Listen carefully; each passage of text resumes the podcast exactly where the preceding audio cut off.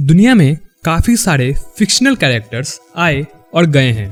लेकिन किसी की भी स्टोरी ने मुझे उतना इम्पैक्ट नहीं किया जितना इस बंदे की स्टोरी ने किया। और ये शॉर्ट वीडियो मैं इसलिए बना रहा हूँ ताकि वो लोग भी जो एनिमे नहीं देखते हैं इताची उचिहा की इंस्पायरिंग लाइफ के बारे में जाने और उससे कुछ सीख सके।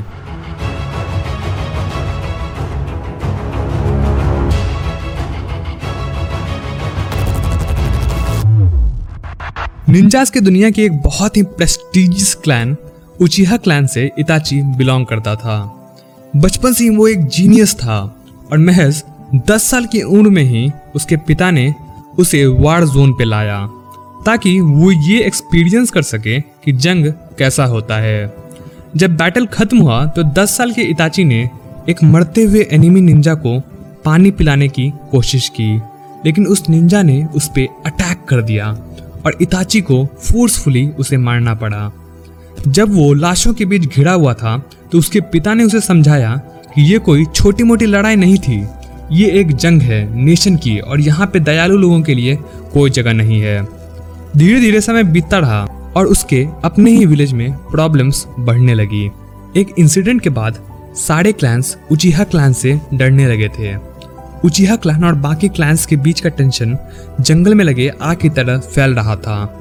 पूरा गाँव इताची की काबिलियत से वाकिफ था। इसलिए तेरह साल की ही उम्र में उसे ऑनबो ब्लैक ऑप्स में शामिल कर लिया गया, जो कि विलेज के प्रोटेक्शन के लिए सबसे काबिल असैसिन्स का एक ग्रुप था। विलेज के हेड ने इताची को अपने ही क्लैन पे नज़र रखने का ऑर्डर दिया, और वहीं उचिहा क्लैन जो इस बात से अनजान था, इताची को स्पाई की तरह यूज़ करने लगा। बाकी क्लैंस के इरादों की जानकारी रखने के लिए। और इसका नतीजा ये हुआ कि इताची और कुछ तो नहीं but as a double agent बन के रह गया। दोनों साइड से दबाव की वजह से वो अकेला पड़ गया था। उसके इस अंधकार से भरे ज़िंदगी में बस उसका छोटा भाई सासुके ही रोशनी की एक किरण की तरह था। इताची अपने छोटे भाई से काफ़ी प्यार करता था, लेकिन काम के दबाव के कारण उसके साथ ज़्यादा टाइम स्पेंड नहीं कर पाता था। गाँव की हालत बद से बदतर होने लग गई थी। जब उचिहा क्लैन गाँव के अंदर ही सिविल वार की प्लानिंग करने लगे थे उनके और बाकी क्लैंस के बीच। गाँव के हेड ने इताची को बताया कि अब पानी सर से ऊपर जा चुका है और अब चाहे कुछ भी हो जाए, पूरे उचिहा क्लैन को मरना ही होगा। और अगर वो अपने छोटे भाई सासुके को बचाना चाहता है तो ये काम उसे खुद करना होगा। क्योंकि अगर वो काम कोई और करता है तो सासुके बड़े होने के बाद उससे बदला लेने की कोशिश करता और तब उसे मारने के अलावा और कोई रास्ता नहीं बचता। After all that he had to witness Itachi सिर्फ़ पीस चाहता था। वो अपने पूरे विलेज को मरते हुए नहीं देखना चाहता था, और ना ही वो अपने क्लैन को मरते हुए देखना चाहता था। और मोस्ट इम्पॉर्टेंटली वो अपने छोटे भाई को तो बिल्कुल भी खोना नहीं चाहता था। उस रात उसे अपने इमोशंस पे कंट्रोल करके पूरे उचिहा क्लैन के हर एक इंसान की जान लेनी पड़ी। इताची के पिता के पास इतना पावर था कि वो उसे रोक सकते थे। लेकिन वो अपने बेटे के साथ डेथ बैटल नहीं लड़ना चाहते थे। जब इताची एक हाथ में तलवार और आँखों में आँसू लेके वहाँ पे खड़ा था तो उसके पिता ने उसे कहा, हालाँकि हमारी सोच बहुत अलग थी, लेकिन मुझे तुम पे गर्व है। हमारा दर्द तो तुरंत खत्म हो जाएगा, लेकिन तुम्हारा ये दर्द ज़िंदगी भर रहेगा। बस, मरने से पहले मुझसे एक प्रॉमिस करो। सासुकी का ध्यान रखना।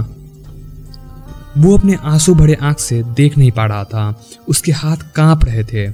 किसी तरह से उसने ये प्रॉमिस किया और अपने माँ और पिता को मार गिराया। उसी समय सासू के दरवाजे से अंदर घुस गया और इताची ने अपने सारे इमोशंस छुपा लिए।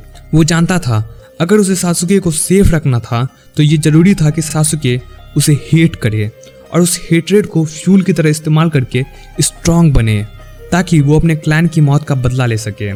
सालों तक इताची ने अपने भाई के हेटरेट का भार सहा, और आखिर वो दिन आ गया जिस दिन सासुके ने इताची से लड़के उसे मार गिराया इताची ने अपने चेहरे पे मुस्कुराहट के साथ मौत को गले लगा लिया।